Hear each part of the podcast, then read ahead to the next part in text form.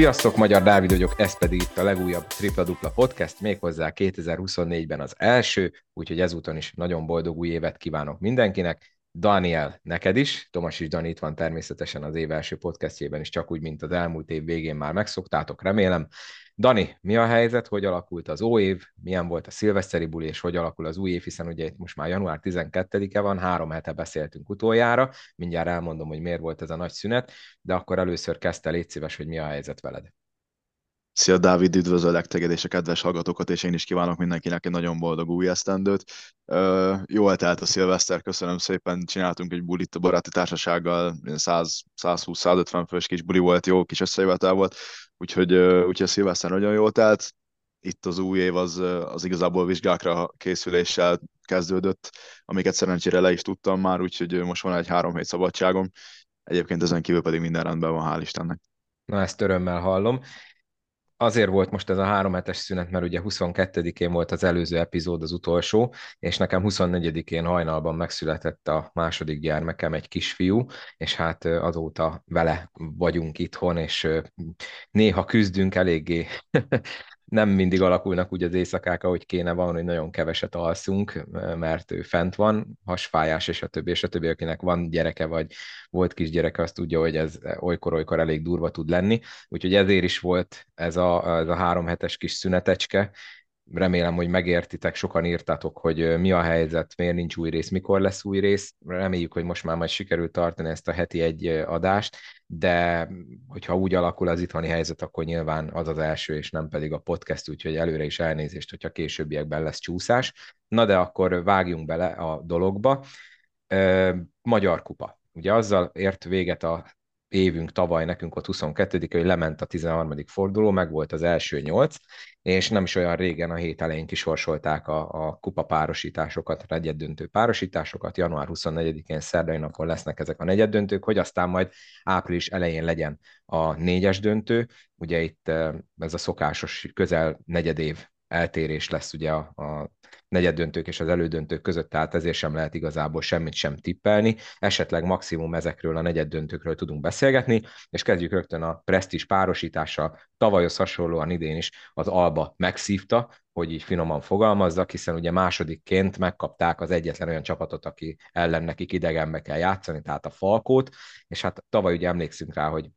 mennyire kiélezett mérkőzés volt az a negyed döntő, és mint utólag kiderült, az volt a Falkónak a legnehezebb megmérettetése, és ez papírforma szerint most is így lesz, tehát Falkó Alba, a sztárpárosítás az első körben itt a negyed döntőben, a Körmend a Szegedet kapta, nem biztos, hogy rosszul járt bele a Körmend, bár azért a Szegedtől láttuk, majd beszélünk itt az elmúlt két fordulóról, hogy akár Woolridge nélkül is képesek meglepetést okozni, a Körmend pedig nincsen annyira túl jó formában. Az Alegerszeg az újonc Pécset kapta, akik most légiós cseréltek, nem valószínű, hogy gyengültek vele, úgyhogy ez sem tekinthető annyira száz százalékig biztosnak, Egerszegen is azért vannak játékos problémák, és a Szolnok, aki szintén nincsen túl jó formában, ugye az új edzővel, Szarvas Gáborral egy-három a, a a győzelem vereség mutató, és a Deacot kapta, azt a Deacot, akivel pont most hétvégén fognak játszani idegenben. Itt is volt játékos jövésmenés. Dani, szerinted mi a helyzet? Ki az, aki elégedett lehet, ki az, aki nagyon elégedetlen lehet egyáltalán? Mi a véleményed erről a sorsolásról? Aki kezdem azzal, aki nagyon elégedetlen lehet, ez egyértelműen ugye az Alba. Tavaly azért kaptunk egy jó meccset ott a Falko Albán, az Alba ugye nagyon sokáig vezetett is szombathelyen. Én most nem látom, hogy hogy érdemben meg tudnák szorongatni a Falkót. Igazából a Falkó szerintem egyenes úton megy majd a döntőig, mert a körben Szeged párharc győzteséből azt gondolom, hogy a bárkit kap, azon simán át fognak majd lépni. Kicsit a saját csapatomról, ha ezt a formát mutatja, amit az elmúlt két-három-négy meccsen, akkor előfordult, hogy a Szeged itthon simán kiejt minket, és már az elődöntőre sem kell elutazni. A, az ETE szerintem az egyébként ez egy nagyon jó mérkőzés lesz, ugye az alapszakaszban is volt már egy meccs ott az NK, ugye egy labdás meccsen kapott ki Egerszegen, ugye Lekunász is távozott, úgyhogy szerintem az ETE elkezdte a helyes irányba megtenni a lépéseket, úgyhogy szerintem ők sem lesznek ennél majd gyengébbek,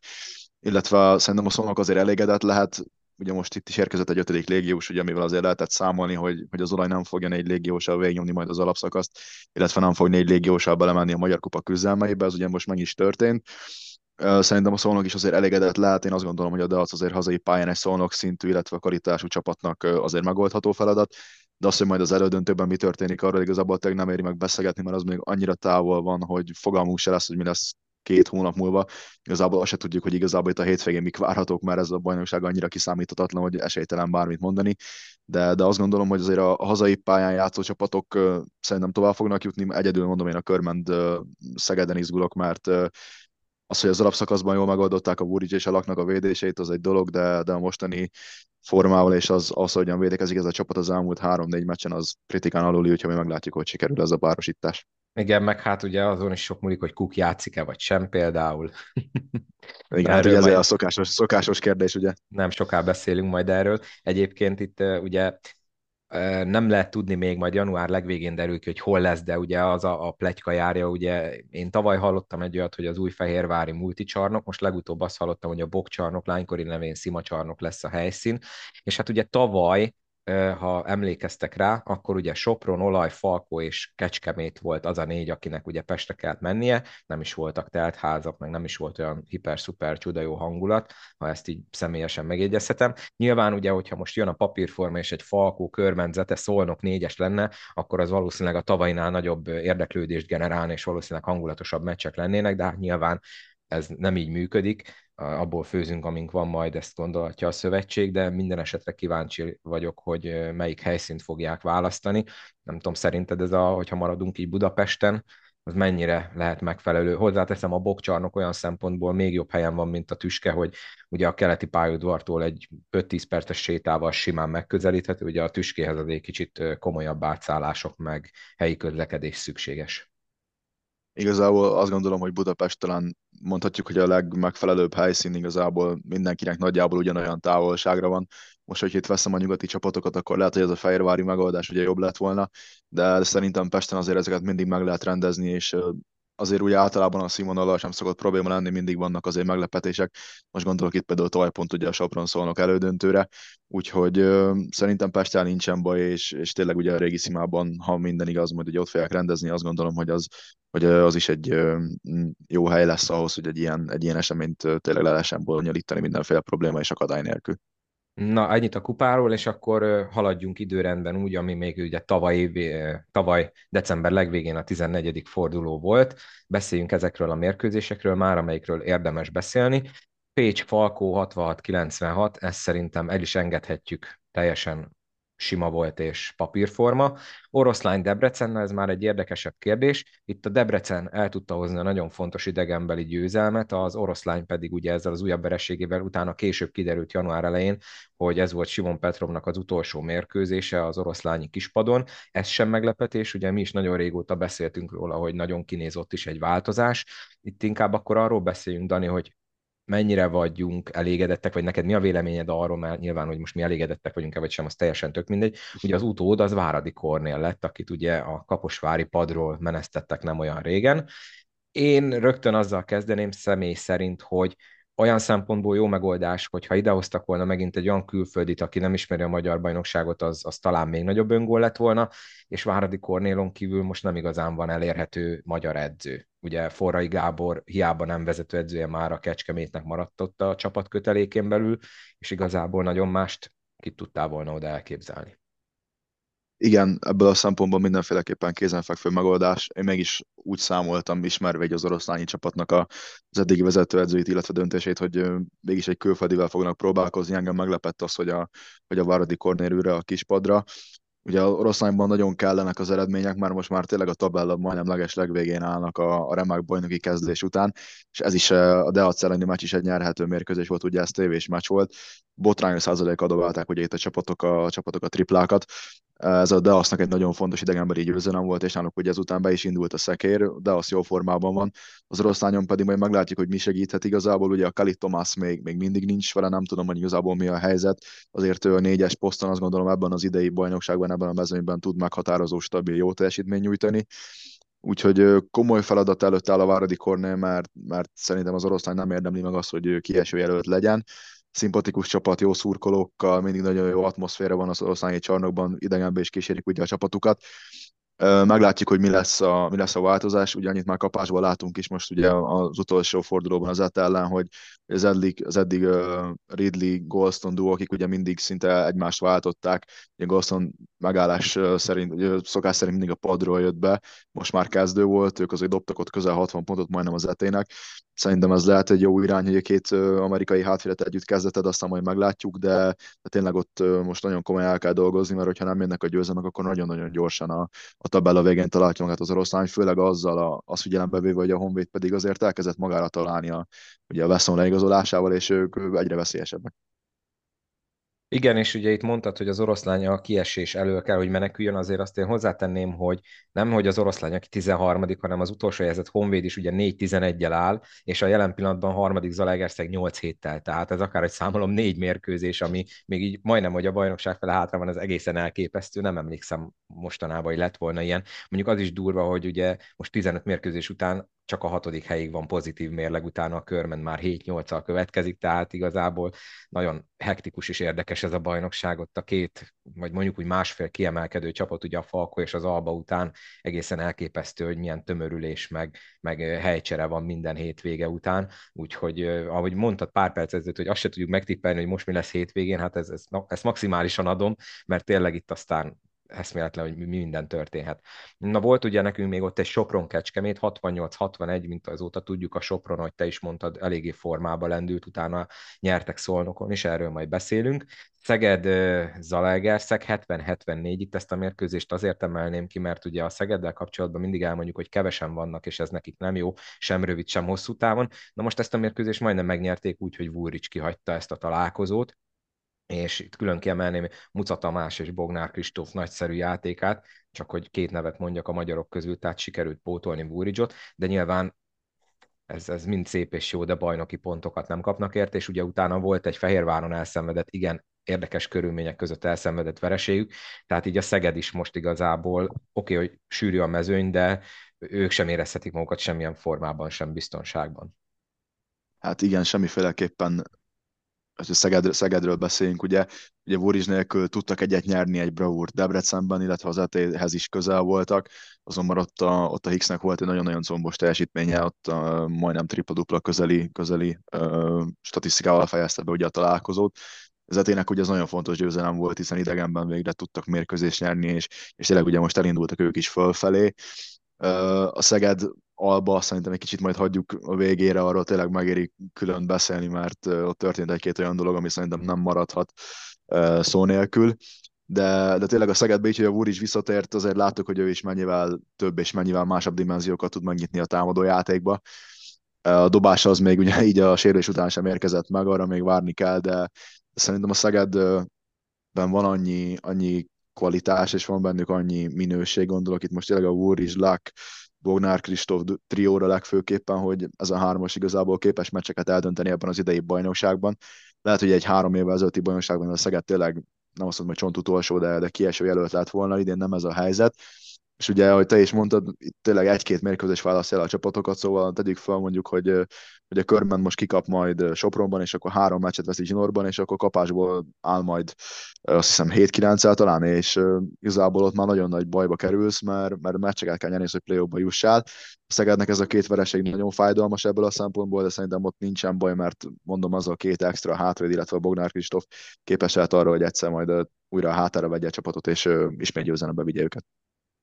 Másik nem olyan rég edzőváltáson átesett csapat volt ugye a Kaposvár, ugye egy remek pedigrével rendelkező szlovén úriember Dalibor Damjanovics vette át a csapatot, aki ugye a szlovén válogatottnál is tevékenykedik, és hát ugye ott a váltás után szolnokon még kikaptak, de utána hát kisebb meglepetés, legalábbis szerintem meglepetés, de te majd elmondod, hogy nem volt az valószínűleg. 101-81-re egy kiütéses győzelemmel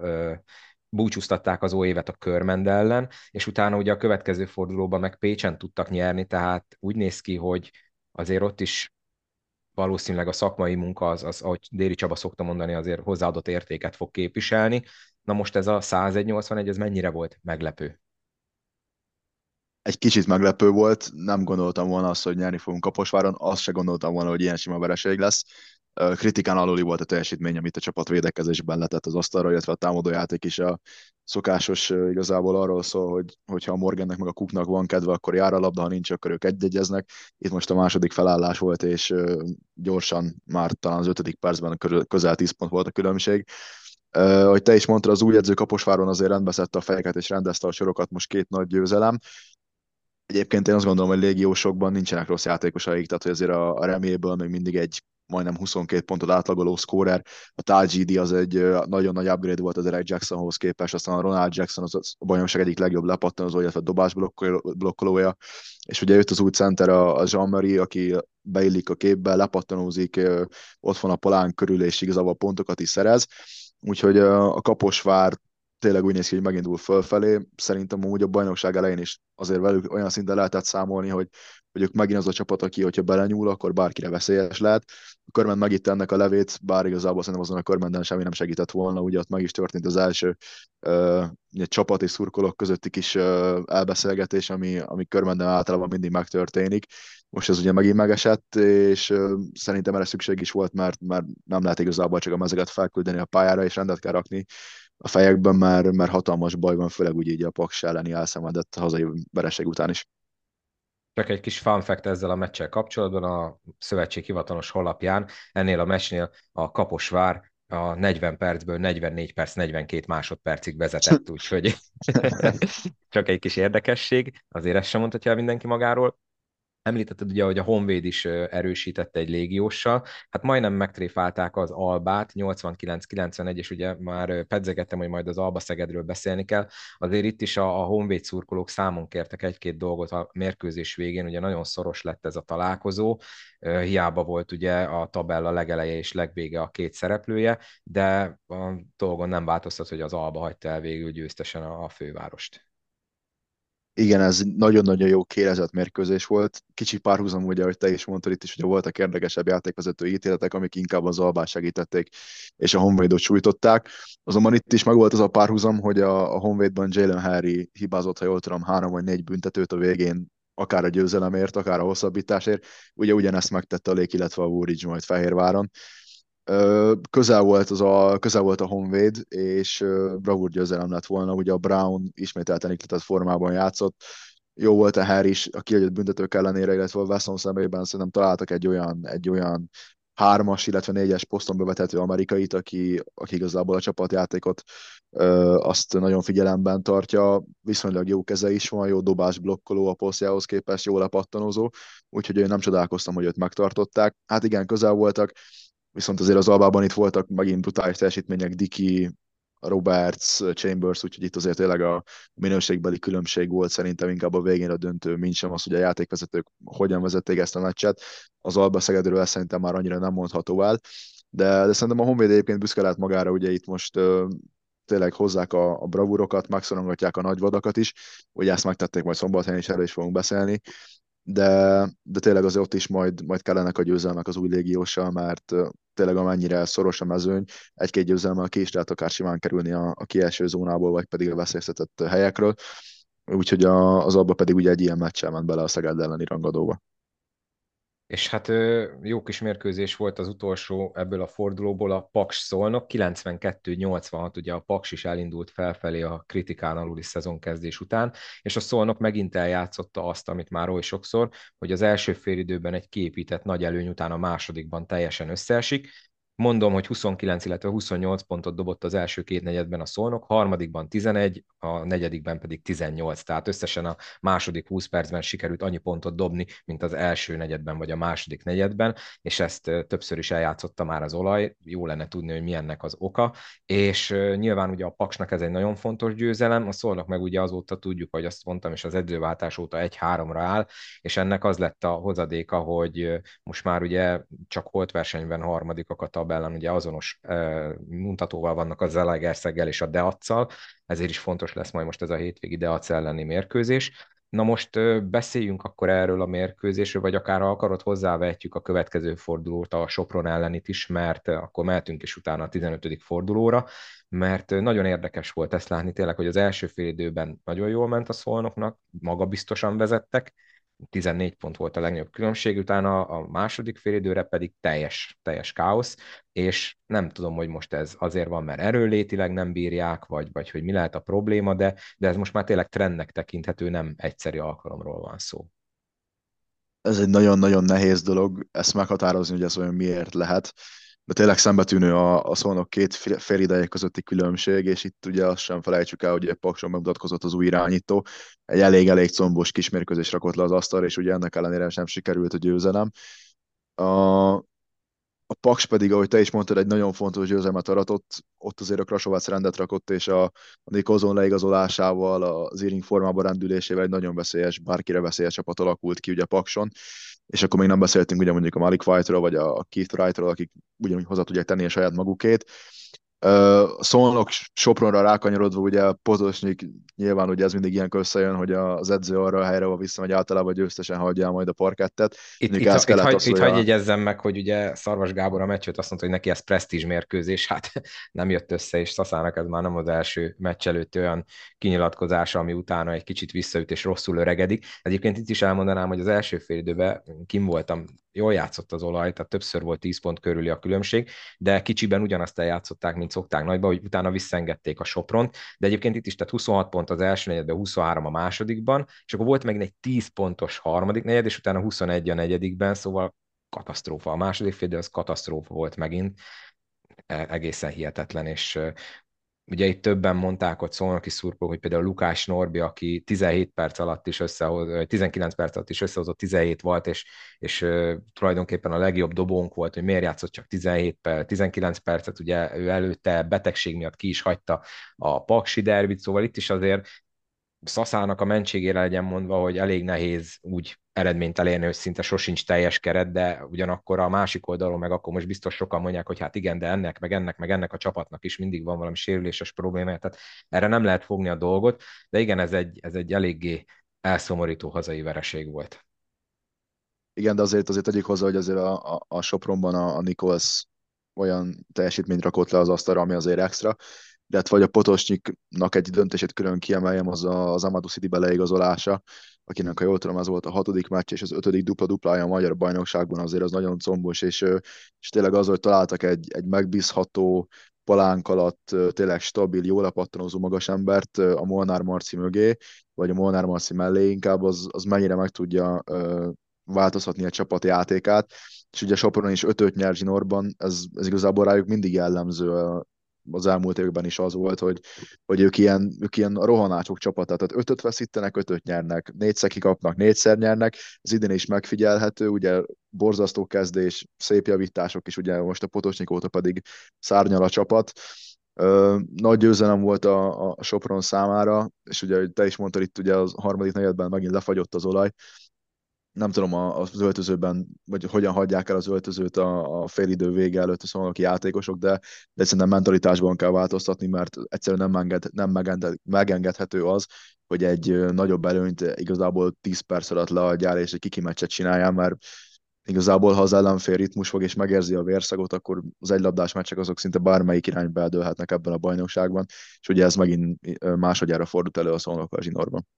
Igen, és hát megint előjött az, hogy botrányos volt a büntetőzés, 11 pont maradt a vonalon, 32-ből 21-et dobott be a szolnok. Ez egy négy pontos vereségnél látjuk, hogy mennyire fontos, és hát a, a szörnyű távoli mutatótról meg már nem is kell külön megemlékezni, mert megint 7 triplával sikerült befejezni a mérkőzést. Egyedül Nikolsz hatot dobott a, a, az ellenfél oldalán, és ugye mondtad Pótosnikot, tehát egy meccset játszott Jovanovics, és már rögtön ebből az egy meccsből úgy fel tudott készülni Potosnik, hogy igazából meg sem tudta közelíteni a paksi teljesítményét az új légiós, ugyanakkor a túloldalon Nikolszt egész mérkőzésen nem sikerült kivenni a játékból, ezért is dobhatta ezt a 32 pontját, és egyébként nagyon jó mezőny százaléka, nagyon hatékonyan tudott dolgozni, úgyhogy van munkája Szarvas Gábornak rendesen, és hozzátenném, hogy ugye most kiemeltem ezt a, ezt a büntetőzést, hogy az olaja a bajnokságban nagyon jól nagyon sok büntetőt harcol ki, tulajdonképpen az élmezőnyben vannak mérkőzésenként több mint 22 kiharcolt büntetővel, viszont ezeknek az értékesítése katasztrofális, a mezőny alsó harmadában van 70% alatti mutatóval, és az eladott labdák, meg ha jól emlékszem, múltkor néztem, az most már a legtöbb egy mérkőzésen. Így van, 13,6-tal vezetik a bajnokságot a, a, az eladott labdák tekintetében. Azzal nem lehet, és ezt Szarvas Gábor is kiemelte talán az első mérkőzés után, hogy az eladott labdákat muszáj lesz visszaszorítani, mert úgy nem lehet meccset nyerni, és ez bebizonyosodott azóta többször is. Na, tehát akkor 15. fordulóba átléptünk,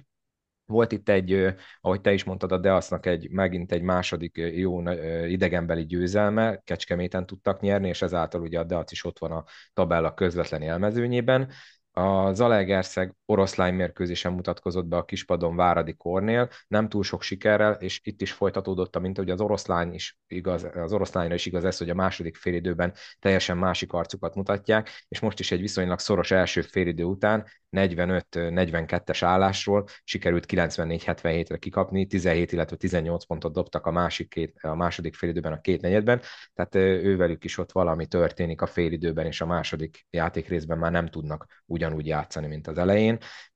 Váradi Kornélnak is lesz dolga, a bemutatkozás az nem sikerült valami túl jól. Hát nem sikerült valami túl jól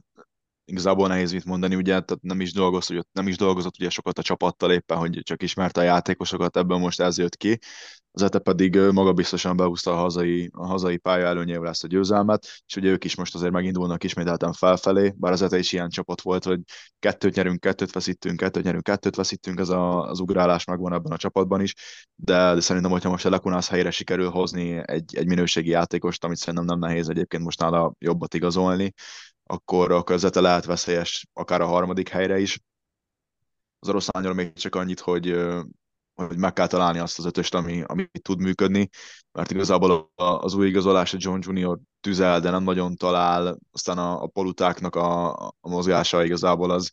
az minden csak nem gyors, és ha egy csapat kiismeri, akkor őtőle simán lehet labdákat lopni a poszton, illetve teljesen ki lehet venni a játékból. Zete ezt meg is tette, és Zeténél még hadd emeljem ki a német Ákost, aki szerintem a győzelem egyik kovácsa volt a, a Szeged ellen idegenbeli mérkőzésen, illetve most is nagyon-nagyon hasznosan játszott. Az ő percei most megemelkedtek az elmúlt két-három meccsen, és meg is, meg is hálálja, és jól tudja használni őt az Olagerszeg. Úgyhogy meglátjuk, hogy az oroszlán tényleg merre indul nehéz azt mondani, hogy azért ennél lejjebb nagyon lehet szerintem már menni. Kiderült tényleg nehéz mit mondani, mert amennyire dicsérték őket az elején, most annyira igazából nem tudunk jót mondani róluk, úgyhogy tényleg majd meglátjuk, hogy hogy sikerül nekik a szezon befejezése. Palko Honvéd 89-79, szombathelyiektől elnézést kérünk, erről se fogunk most beszélni, mert a Pécsihez hasonlóan ez is papírforma, és maguknak tették kicsit nehézé a mérkőzést, egyébként nagyon nagy volt a különbség a két csapat között. Körment Paks, akkor erről már ugye röviden beszéltél, hogy hazai vereség 100 kapott ponttal, 92 100 arányban nyert az atomerőmű. Paksi oldalról természetesen ez két egymás után szerzett nagyon fontos győzelem két piros-fekete csapat ellen, úgyhogy azt ne vegyük el tőlük. Te ott voltál ezen a mérkőzésen, ennyire gáz volt, ennyire rossz volt körmendi szempontból? A támadó játék azt gondolom 92 dobott pont a hazai, meccs, hazai pályán meccset kell nyerni. A, a 100 kapott pont az elfogadhatatlan. Tehát ha valaki teheti, nézze meg a Paks YouTube csatornáján van egy összefoglaló a mérkőzésről, és nézze meg, hogy a 100 dobott pontból mennyi volt olyan szinten üres amit a podcast hallgatói közül 90%-ban bárki bedobna és értékesítene. Így nem, így nem lehet kosárlabdázni, azt gondolom, tehát hogy megállás nélkül üres zicserek, üres dobások, a zónánk az rendszerre elcsúszott, és mindig üres triplát kaptunk belőle. Ugye a Malik White egy évig nálunk játszott, tudjuk nagyon jól, mit csinál, olyan volt, mint hogyha azt se tudnánk, hogy kiről van szó, tudjuk, hogy nagyon jól tör be a palánk alá, mi ezt engedtük, ha meg ritmusban, akkor jól dobja a triplát, azt is hagytuk neki, és igazából szerintem ő döntötte le ezt a mérkőzést az iringel karöltve. Körülmendi oldalon nagyon nem lehet senkit kiemelni, ugye itt a Morgannek hiába van egy, egy jó néző, kinéző dupla-duplája, rosszabb, rosszabb döntések sorozata a, a klassz szituációkban. Talán a Tolbert lehet egyedül azt mondani, hogy ő, ő kapart, ami igazából ugye ez mindig megvolt a bajnokság eddigi összes mérkőzésén. Hát nehéz jókat mondani, főleg úgy, hogy most ugye a körben elmegy Sopronba, egy remek formában lévő Sopron ellen, és nagyon-nagyon tartok attól, hogy a Gáspár Potosnyik egy nagyon csúnya oktatófilmet fog befűzni ennek a körmennek. Főleg úgy, hogy Cook még ugye még most sem lesz vele Erről beszéljünk már gyorsan egy picit. Hogy... Erről beszéljünk már gyorsan ja, egy picit, mert ugye felmerült plegykára, plegykában főleg ugye körmendi oldalról, hogy Kukot megkörnyékezte az olaj. Na most ez olyan szempontból már irrele- irreleváns, hogy tegnap jött a ír, hogy Anthony Durhamet igazolta le a svéd bajnokságból az olaj, aki egy ilyen egyes kettes, tehát nem magas posztra érkezik az olajhoz segítség, hanem alacsony posztra, ami nem biztos, hogy probléma, mert Jovanovics nagyon jól irányít, Pongó Máté szerintem élete formájában játszik, de egyikőjüknek sem az a fő fegyvere, hogy betörésből tudjon operálni, remélhetőleg Dörhem majd ebben tud segíteni. Szóval Kuka, mi a helyzet? Ez egy nagyon jó kérdés, ugye, ugye hivatalos kommunikáció szerint, hogy itt a térdélvel vannak problémák, már ugye Igen, most el is megy a... Belgrádba, ugye valamely komoly Igen. orvoshoz, aki a Partizán meg az Vezda játékosait kezeli térd problémákkal. Igen, úgyhogy majd meglátjuk, hogy mit mond róla, talán ő tud valami csodát tenni, mert azért, hogyha Kuk pályán van, akkor ég és föld a körmendi játéka. De akkor most nem lesz a láncszám. hétvégi meccsen. Nem, nem, nem, nem, nem, az a, a hivatalos kommunikáció szerint ő nem lesz. Azt nem tudom megmondani, hogy a szolnokos plegykák azok igazak-e, ugye ezt hallottam én is. Tényleg néha úgy látszik, hogy ugyan kedvetlenül próbálna játszani, vagy hogy igazából nincs kedve az egészhez, kicsit ilyen, ilyen, ilyen babyface meg pokerface-el játszik, ezért adhatja ezt a benyomást igazából pár szurkolónak, de, de ő nagyon kellene a pályára, mert így, hogy a Dr. Peti még mindig nincsen, így, így tényleg irányító nélkül nagyon-nagyon nehéz meccseket nyerni ebben a bajnokságban. Na, a Kaposvár nyert idegenben Pécset, egy, egy labdás mérkőzést, 69-67, erről nagyon röviden beszéltünk az előbb. A Pécsnél egy picit úgy tűnik, hogy elfogyott a varázslat, nyilván az, hogy most zsinórban három vereségük van, de még így is jól állnak a tabellán viszonylag, és ők is igazoltak, ugye az egyik bosnyák légiós Luzelicsot lecserélték egy amerikaira, meglátjuk, hogy ebből mi lesz, és akkor gyorsan beszéljünk, mert mindjárt végére érünk a, a dolgoknak, erről a, az Alba Szegedről, ami egy tévés meccs volt, és hát remélhetőleg jó nézettséget hozott az m mert hogy az összes ezzel párhuzamosan menő mérkőzés több percig, sőt nagyon hosszú ideig egyáltalán nem volt követhető a Mindigón. Minden egyes városból az az üzenet jött, hogy jelenleg nem érkezik el a helyszínről. Mindigó hozta a formát, aztán kiküldtek egy parád és bocsánatkérő levelet, humbaket, meg nem is tudom milyen elgépelésekkel aki teheti, igen, az igen. nézze meg a Instagramon a csodálatos magyar kosárakot ki róla jó kis mémeket, tehát ugye kapott mindenki egy hét plusz, de ezt is sikerült olyan helyesírási hibákkal leírni, hogy szörnyű, tehát eszméletlen. És ugye 94-92 lett, és itt ugye ami a két nagyon fontos esemény, ami miatt Kardos Péter is az ügyvezetője a Szegednek nyilvánosság elé állt, hogy ugye volt egy láthatóan időn túl dobott kosara a Vojvoda Dávidnak, de az még jó öt perccel a vége előtt volt. Inkább ami nagyon fontos, hogy a végén Vúrics ugye zicserben tört volna palánkra, gyűrűre, és nem is tudom, talán Diki ütött neki oda, még emelte is igen, a kezét, igen, igen. és ugye nem fújtak faltot, utána meg Vúrizsnak, ugye mivel kapott egy ütést, a combjáról vagy a térdéről pattant ki a labda, megvideózták a játékvezetők, de ugye, ha jól tudom, csak azt videózták, hogy kiről ment ki, hát az látszott, hogy Vúrizsről, és ugye alapon arról jöhetett az alba, de hozzáteszem, hogy a végén rengeteg lehetősége volt Vúrizsnak és Loknak is, hogy a büntető vonalról közelebb jöjjenek, és rengeteg büntetőt hagytak ott az utolsó egy percben a vonalon. Igen, nagyon sok büntetőt hagytak ki, ugyanakkor azt gondolom, hogy emellett a szituáció mellett nem lehet elmenni szó nélkül, ez egy teljesen egyértelmű fault volt. Azt gondolom, hogy a, a Vojvoda időntőli kosarát azt el lehet még nézni, azt lehet tényleg emberi tévedésnek venni, mert igazából ugye a Szegednek már nem volt challenge Oké, okay, de egyébként például a Szolnok Sopron is volt olyan, hogy nem challenge volt, hanem a bírók nem tudták eldönteni, és minden szart megvideóznak már, bocsánat a kifejezésért. Hogy itt miért nem volt miért nem érezték szükségét annak, hogy visszanézzék, mert tényleg nagyon necces volt a szitu, jól látható volt, hogy, hogy nagyon szűkös, hogyha időn belül volt, de látszott, hogy nem volt időn belül, és, és az ilyet egyébként ugye ők hivatalból megvideózhatják, ha nem biztosak benne. Igen. Hát itt úgy érezték, hogy biztosak benne, de mondom például a Szolnok Sopron meccsen volt olyan, hogy kiment a labda alapvonalon, az alapvonali játékvezető nem tudta, mi legyen, ott Praks Péter volt a vezetőbíró, és akkor nem tudták eldönteni, mi legyen. Először mutattak egy feldobást, aztán hopp, mégiscsak megvideózták. Szóval ezt is úgy néz ki, bírója válogatja. Igen, érdekes, tényleg, ha élhet az intézménnyel, akkor azt gondolom, milyen szituációban ki kell használni, hiszen azért végig szoros mérkőzésről beszélünk, és a végén az, hogy nyilván oké, okay, be kell dobni a büntetőket, és akkor nincsen miről beszélni, viszont így, ha nem is volt szándékos volt, hiszen szembe érkezett a Diki, nem pedig hátulról, azt gondolom az ittszerben kilépő játékosnál elkövetett szabálytalanságot úgy, hogy a játékos, amint oda teszi a kezét, emeli egyből, hogy elismeri a faltot, és, és nincsen fújás, azért az botrány kategória, és egyetértek a szegedi ügyvezetővel, hogy az, aki azt mondta, hogy itt már nem lehet tényleg emberi mulasztásról beszélni mindig, hanem itt tényleg elő kell venni azt, aki azért felelős. Egyébként azt az intézményt át lehetne venni szerintem Amerikából, hogy esetleg a faltokat meg lehetne challenge és esetleg visszavonni, vagy pedig adott esetben pedig megfolyatni egy faltot egy videóval érdekes, érdekes, hogy itt nem történt semmi. Kíváncsi vagyok, hogy itt mi lesz a, a szövetségnek a kommunikációja ebben az ügyben, mert ugye eddig nem került ki semmi. Tippelhetek? Tippel, Valószínűleg persze, ez lesz semmi, tehát igen, Gondolom úgy lesz, mint eddig, hogy hagyni fogják, hogy előjön a dolog, mert előbb-utóbb úgyis elő, vagy most hétvégén lesz majd valami másik, ami átveszi ennek a, a szerepét a beszédtémában, de, de tényleg tehát eltelt ugye már több nap az eset óta, és ugye Kardos ügyvezető úr kérte, hogy az MKOS nyíltan álljon ki és kommunikálja le, hogy mi lesz ennek az eredménye, hát kíváncsian várjuk, hogy lesz-e bármi, de mondom, hogyha, mit tudom én, a, a szomszédokos mémmel élve, hogyha lenne tízezer forintom, akkor arra tenném fel, hogy semmi nem lesz.